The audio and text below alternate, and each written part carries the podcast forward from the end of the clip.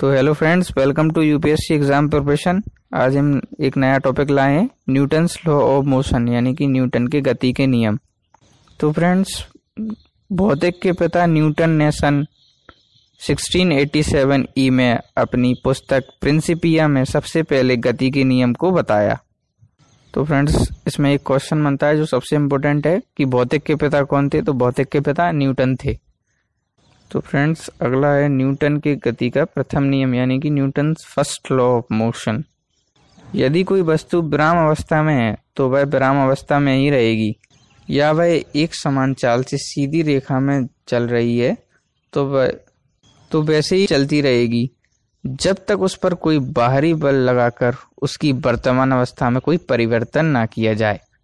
तो ये था फ्रेंड्स न्यूटन्स का फ़र्स्ट लॉ। यानी कि कोई भी वस्तु है, अगर वो विराम अवस्था में है, यानी कि रेस्ट में है तो वो केवल रेस्ट में ही रहेगी, जब तक उस पर कोई बाहरी बल ना लगाए। प्रथम नियम को गैलीलियो का नियम या जड़त्व का नियम भी कहते हैं। एक इम्पोर्टेंट पॉइंट है, इसे भी याद कर लेना। तो फ़र्स्ट लॉ क्या था? Everybody maintains its initial state of rest और motion unless an external force act on it it is called Galileo's law और लॉज ऑफ़ इनर्सिया तो फ्रेंड्स एक क्वेश्चन आ रहा है कि जड़त्व किसे कहते हैं? यानी कि इनर्शिया किसे कहते हैं? वस्तु का वह गुण जिसके कारण वह अपनी गति की अवस्था में परिवर्तन का विरोध करती है, जड़त्व कहलाती है या इनर्शिया कहलाती है। जड़त्व के दो प्रकार होते हैं, विराम का जड़त्व और गति का जड़त्व। तो विराम का जड़त्व क्या होता है? विराम का जड़त्व किसी वस्तु की विराम अवस्था में स्वतः परिवर्तन की असमर्थता है। या इसे इनर्शिया और रेस्ट भी कहते हैं। विराम के जड़त्व का मैं एक उदाहरण देता हूँ। जैसे कंबल को हाथ से पकड़कर, डंडी से पीड़ने पर उसके धूल के कर जड़ जाती हैं।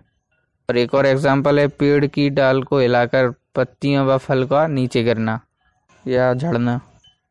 और जड़त्व का दूसरा प्रकार है, गति का जड़त्व, यानी कि इनर्शिया ऑफ़ मोशन किसी बाहरी बल की अनुपस्थिति में वस्तु द्वारा गति की स्थिति में परिवर्तन कर पाने की असमर्थता को गति का जड़त्व या इनर्शिया ऑफ़ मोशन कहते हैं।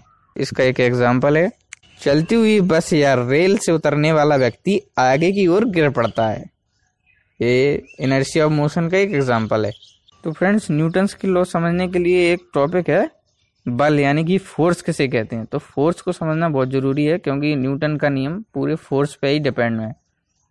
फोर्स यानी कि बल। बल वह बाहरी कारक है जो किसी वस्तु की प्रारंभिक अवस्था में परिवर्तन करता है या परिवर्तन करने का प्रयास करता है। बल एक सदिश राशि है, इसकी एसआई न्यूटन है। याद रखना, इसकी एसआई बहुत इंपॉर्टेंट है, इसकी एसआई न्यूटन है।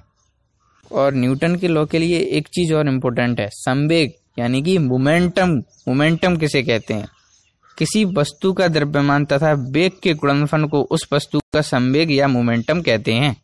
यह एक सदिश राशि है। तो फ्रेंड समझ में आ गया है? मोमेंटम किसे कहते हैं? किसी वस्तु के द्रव्यमान तथा वेग के गुणनफल को उस वस्तु का संवेग या मोमेंटम कहते हैं। और यह एक सदिश राशि है। मोमेंटम का एक फॉर्मूला होता है वेलोसिटी इंटू वेट यानी कि संवेग बराबर वेग गुणा द्रव्यमान। इसकी एसआई किलोग्राम मीटर पर सेकंड है। तो फ्रेंड्स, ये सब अच्छे से एक बार वीडियो को दोबारा रिपीट करके देख लेना, क्योंकि ये सब दोबारा पढ़ने से आपको न्यूटन्स का सेकंड लॉ पूरी अच्छी तरीके से समझ में आ जाएगा। फ्रेंड्स, वीडियो अच्छी लग रही हो तो प्लीज़ सब्सक्राइब ज़रूर कर देना चैनल को और लाइक ज़रूर कर देना वीडियो को। तो फ्रेंड्स, न्यूटन का द्वितीय गति नियम, यानी कि Newton second law of motion किसी वस्तु का आरोपित बल, उस वस्तु के द्रव्यमान तथा बल की दिशा में त्वरण के गुणनफल के बराबर है। तो फ्रेंड सेकंड लॉ क्या था कि the force acting on an object is directly proportional to the product of mass of the subject and the acceleration produced on it the force acting on an object is directly proportional to the product of the mass of the object and the acceleration produced on it इसकी कोई, इसकी कुछ applications हैं? यानी कि कुछ examples हैं? मैं आपको बता रहा हूँ। जैसे किसी बड़े से डिब्बे को या किसी बड़े से बॉक्स को धक्का देना तो उस पर अपना फोर्स लग रहा है, उसका मास भी है और अपन एक्सिलरेट भी कर रहे हैं। फ्रेंड्स प्रथम नियम जो है ना, वो दूसरे नियम का ही एक अंग है। सेकंड लॉ में एक फॉर्मूला भी है F equal to M A यानी कि फोर्स बराबर मास इंटू एक्सेलरेशन यानी कि बल बराबर द्रव्यमान गुणा त्वरण। तो अगला टॉपिक है हमारा Newton third law of motion यानी कि न्यूटन की गति का तृतीय नियम। इस नियम के अनुसार प्रत्येक क्रिया के बराबर तथा विपरीत दिशा में एक प्रतिक्रिया होती है। सिंपल सा नियम है फ्रेंड। इस इस नियम के अनुसार प्रत्येक क्रिया के बराबर तथा विपरीत दिशा में एक प्रतिक्रिया होती है। यानी कि for every action there is an equal and opposite reaction इसके कुछ एग्ज़ाम्पल है, जैसे घोड़े की गाड़ी खींचना, बंदूक से गोली चलाने पर पीछे की ओर धक्का लगना तो फ्रेंड्स वैसे ही आज हमारा टॉपिक बल एवं गति के नियम, यानी कि force and law of motion था। तो लेकिन न्यूटन के नियम मैंने आपको अलग से पढ़ाए हैं, क्योंकि वो मैं मिक्स करना नहीं चाहता था। अब अगला हम टॉपिक पढ़ाएँगे फोर्स यानी बल के, यानी बल के जितने भी टॉपिक्स हैं, वो हम अगली वीडियो में कवर करेंगे। इसी तरह फ्रेंड्स हमारे चैनल पर आप बने रहिए। चैनल को सपोर्ट कीजिए वीडियो को लाइक कीजिए चैनल को सब्सक्राइब कीजिए। सब्सक्राइब ज़रूर कर दो यार। तो मिलते हैं हम अपनी नेक्स्ट वीडियो में। अगले टॉपिक के साथ।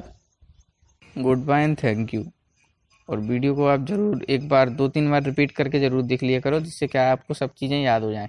ओके फ्रेंड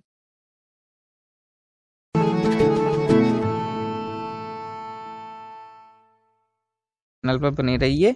वीडियो को लाइक कीजिए चैनल को सब्सक्राइब कीजिए तो हर हर मैदान